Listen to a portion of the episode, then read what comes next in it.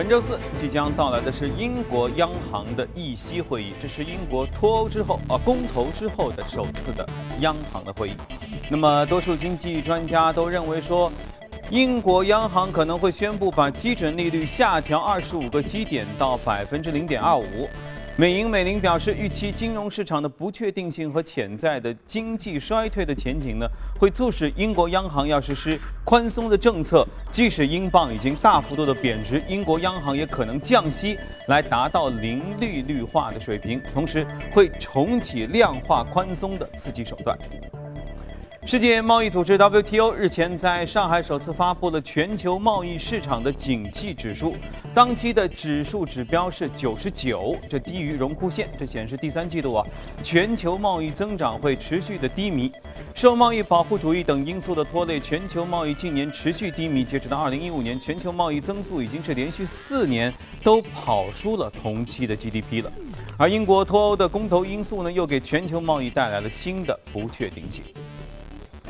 而日本股市方面，日本财务省日前公布的六月对内对外的证券投资报告显示，当月境外投资者净卖出的日本股票四千三百四十二亿日元，约合二百八十九亿元人民币，已经是连续两个月在减持。日本共同社分析说，这反映了英国脱欧公投之后呢，投资者避险情绪的升温。好，再要看一下美股。美股上周五是公布了非农就业数据好于预期，这减轻了市场对于美国经济放缓的一种担忧。所以美股三大股指大幅度上涨，标普五百指数距离历史的新高又只有一步之遥了。不过，分析认为美股短期内走势还是要看业绩的脸色。近两年标普五百指数一直都在一千九到两千一之间震荡，想要走出这个震荡的格局呢，还需要企业盈利有实质性的改善。本周美股会拉开新一轮的财报季的大幕，分析师预计第二季度美国企业盈利仍将疲软。另一个值得注意的指标是，今年以来标普五百领涨板块一直都是防御类的板块，那么呃，其中包括像公用事业、电信服务和必需品消费等等。好，接着我们来看一下上周五美股收盘之后的具体的数据。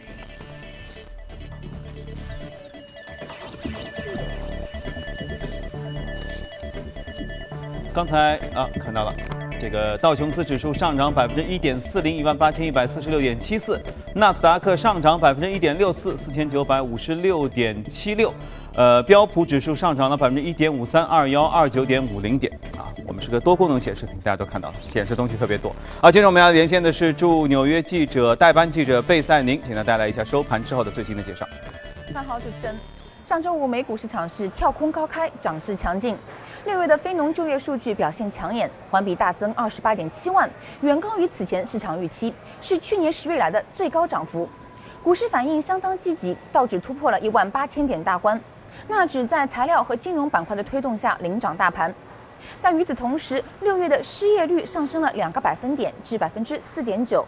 加上薪资增幅的缓慢，不利于通胀提升。市场预计这份乐观的就业报告对于短期利率的影响是有限的。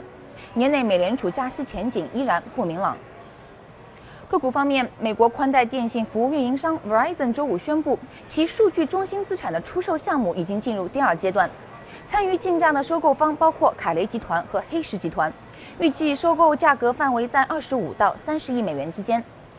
此外，优步日前获得了十一点五亿美元的杠杆贷款，这笔资金将用于支持优步全球扩张以及产品研发和设计。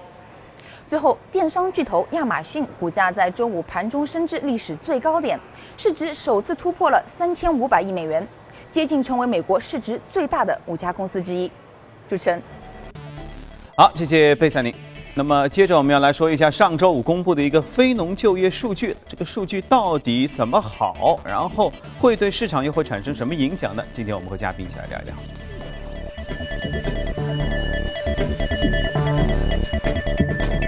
好，今天来到节目当中是巨派集团首席策略官许哥，你好，许哥，你好，嗯。我们先不说欧洲杯啊，欧洲杯是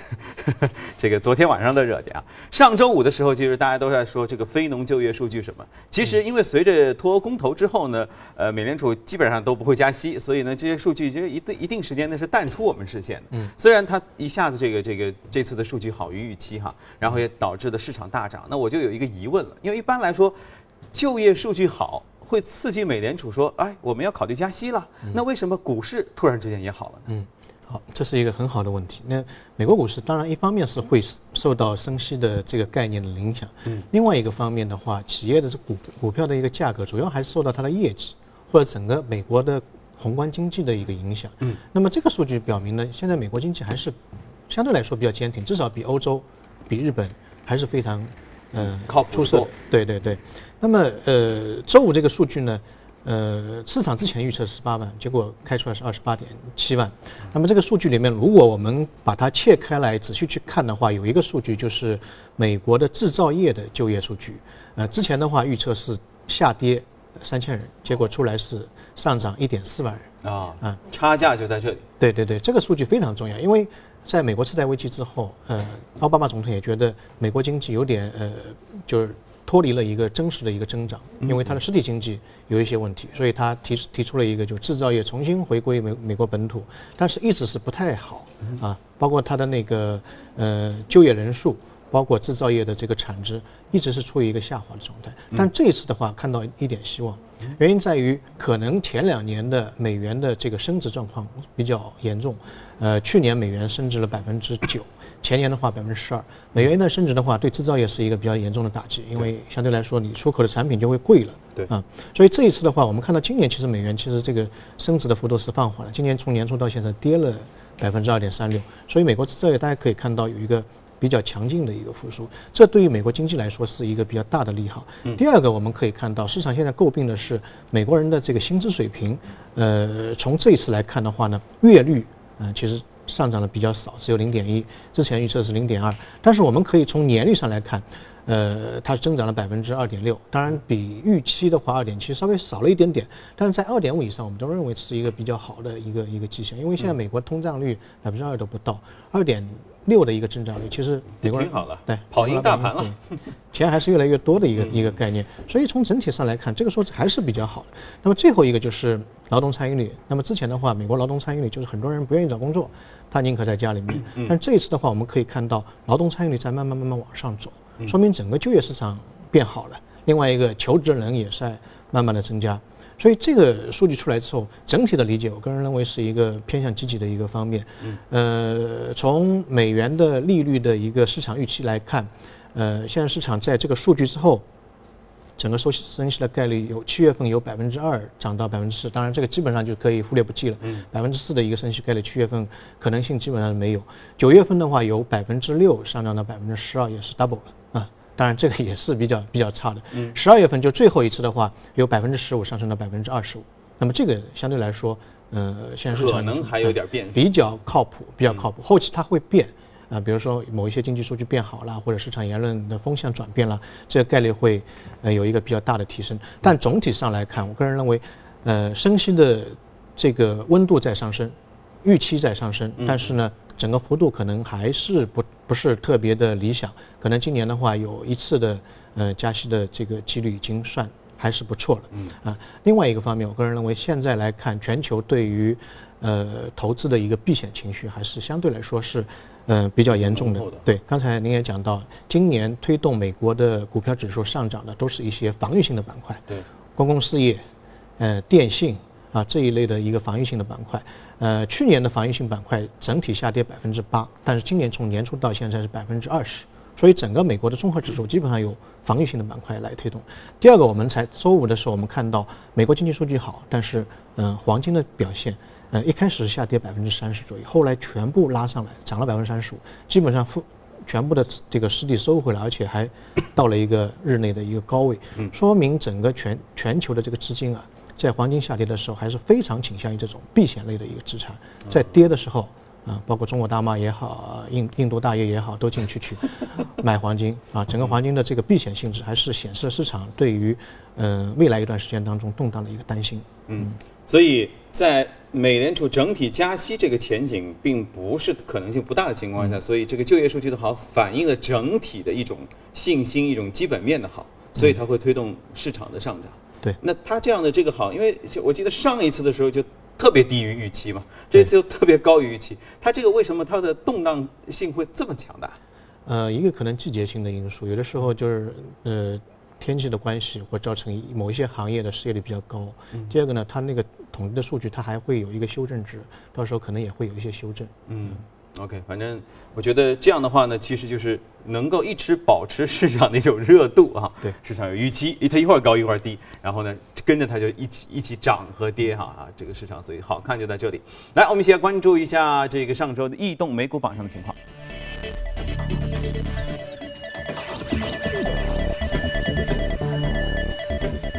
在移动美股榜行业方面，企业集团上涨最多，然后金融的基础建材、工业品和服务业都是上涨领幅靠前。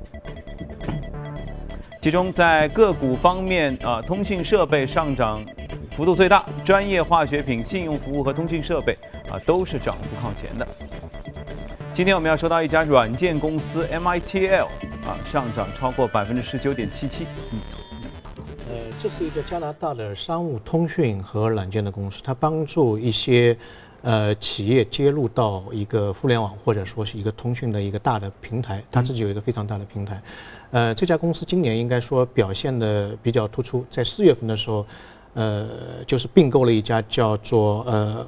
Polycom 的一家一家公司。这 Polycom 的话。呃，全球的五百强企业都是用它的那个会议系统啊、视频系统啊、桌面的一个通讯系统啊，都是用它的。呃，当时用十八亿的美金，呃，包括股份去收购了这一家公司，占股了百分之五十七。到了六月份，啊，应该是七月份了，快七快七月份了。七月份最近一段时间呢，又传出一个传闻，呃，就是隔夜刚才我们看到的，它的股价也是产生了一个异动，收购了另外一家公司，呃，三点四七个亿。啊，收购了另另外一家公司。那全球的通讯行业，特别是接入平台的那种通讯行业和软件行业，现在整个趋势就出现了一个上下游的并并购的一个越来越大的一个一个趋势。啊，就是因为这个这个消息的一个刺激，所以股价嗯隔夜出现一个比较大的一个变动。嗯，那它这个。这样的一种趋势，对于我们国内的一些相关行业，会带来一种什么样引领性的变化吗？啊，这个是一个大的趋势所在。就现在单一的那些软件开发商，他在市场当中单单打独斗的这个能力越来越弱了。嗯啊，呃，在行业的上下游的整合当中，那些这个一枝独大的那些企业，未来一段时间当中会逐步逐步把那些中小的那些企业全部并购掉，整合资源进行一个大的一个拓展。所以小企业的话，要么就是被抱团。要么就主动的去找人抱大腿，对啊，恐怕这是一条出路。好，一东美股啊，我们先关注到这里，去一下广告，广告回来之后我们继续。好，接着我们来看一组最新的全球公司的资讯。美国在线零售巨头亚马逊股价上周五收盘已经达到了每股。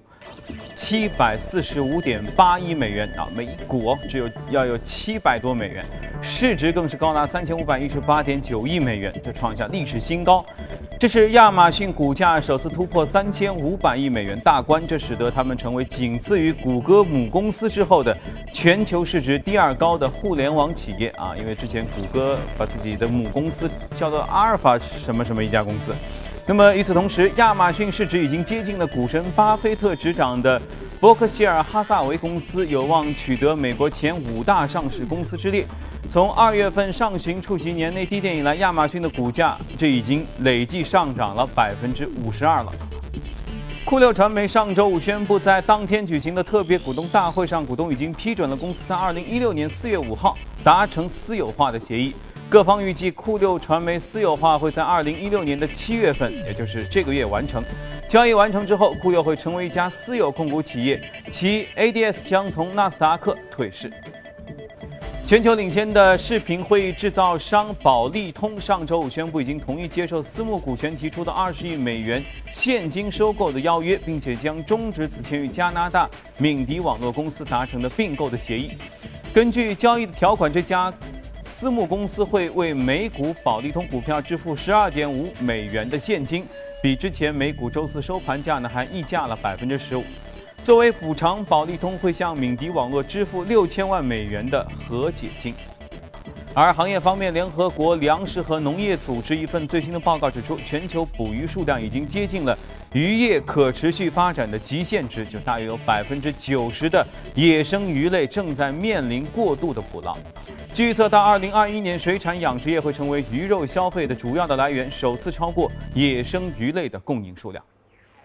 南非财政部上周五表示，将提议含糖饮料征收高达百分之二十的重税，以限制这类产品的消费，并且减少肥胖现象。南非财政部长今年二月表示，政府正在考虑从明年四月份开始征收一项新的糖税。好了，看过全球公司动态，回来和嘉宾一起聊一聊值得关注的美股，看一下美股放大镜。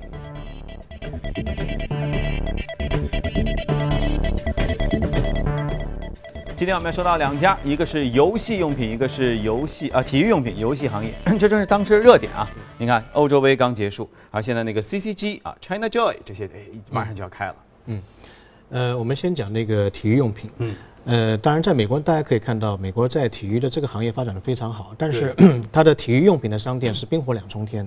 有的活得非常好，有的活得很差。呃，今年三月份的时候，美国有一家呃，应该是最大的那个体育零售商之一。叫做体育权威，这个名字也取得很好，嗯啊，结果就很牛，结果就倒闭了啊。那这一家的对手，最大的对手，也就是我们今天要讲的叫迪克体育用品，嗯啊。那么呃，这一家公司的话呢，其实是比较传奇的，它起家只有三百美金，三百美金，一九四八年开始，现在已经做摆地摊的吧？三百美金。等会儿我们会讲它的故事，它现在已经做到全球的呃五百强。它是美国的最大的全线多渠道啊，这个线下、线上等等，呃，多渠道的一家体育用品的一个零售商。一九四八年的时候成立的，呃，怎么样成立的？当时他的那个创始人就叫迪克，那个时候他十八岁，十八岁呢，在一家在在一家军工的零售商店打工，也是非常底层的。但是呢，他非常喜欢钓鱼。当时呢，店店老板呢想开拓钓鱼的这个领域，做一个板块。知道他每天中午就在说钓鱼的事儿，就把他叫过来，说你能不能去负责这一块？哎，他非常开心。然后呢，研究了很多东西，拿拿了一份报告出来。老板说这个东西是垃圾，我不需要。嗯。然后他就非常痛苦，痛苦之后呢，回到家里面找到他的外婆，就跟他哭诉：“哎呀，我碰到这个事儿了。”然后他外婆就很豪气说：“这个你搞这个事儿要多少钱？”他说：“三百美金。”我算了一下。他说：“外婆，我就给你三百美金，嗯对，压岁钱，对，孩子，你放手去干，亏了没事儿。三百美金在一九四八年的时候还是比较大的，我看了一下年鉴，大概是当时一年的平均的工资是三千二百一十美金，一套房子在美国那个时候是八千五百美金一套房子，年收入的十分之一。我说说，相当于现在三万美金，大概也都三万可能还都差不多，嗯，对，差不多啊。”然后他就干了，然后干了之后就非常成功。十年之后，他的那个产品线，十年啊，就是一九五八年，跟现在的产品线基本上完全差不多了啊。那么，然后他就是这个过世之前呢，其实他的发展还不是特别好，就是两家，两家那个专卖店。他儿子上了，儿子更厉害，儿子的话从两家发展到现在已经六六百多家，在北美。很多地方啊，现在现在已经做得非常非常好。当然，他的那个成功的经验呢，我们国内的体育用品的商店呢也可以借鉴。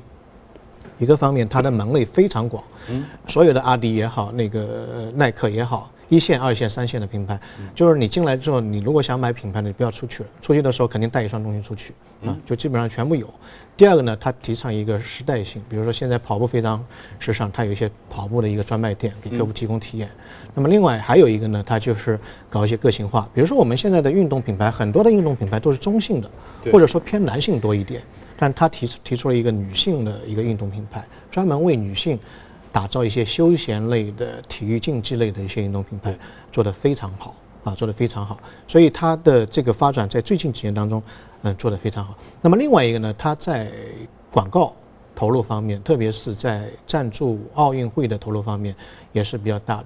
呃，它做的第一个奥运会的广告呢。嗯，口号是，并不是每一个奥运会的运动员都是百万富翁。其实，在美国，可能参加奥运会的这个运动员，他平时也很普通，对，很普通，可能甚至有工作。对，所以这个口号提出来之后，它吸引了很多的中下层。我们看到的很多的奥运会广告都是拿冠军的人等等等，他是哎走了另外一条不不寻常的路，所以他的下面的粉丝就是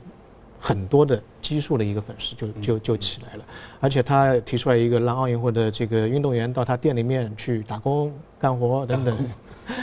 当然不一定是冠军了啊，所以他的整个呃这个做的是风生水起，非常的好啊。那么嗯，整个股票今年的市值已经是到了五十五个亿，那这个股票的价格已经涨了百分之三十七，特别是他对手倒闭之后，这个股票未来的看点嗯，还是非常多。美国现在一年的体育产业的规模大概五千亿美金左右，全球十一万亿，它占了一半，五千亿相当于北京加上海一年的 GDP 啊。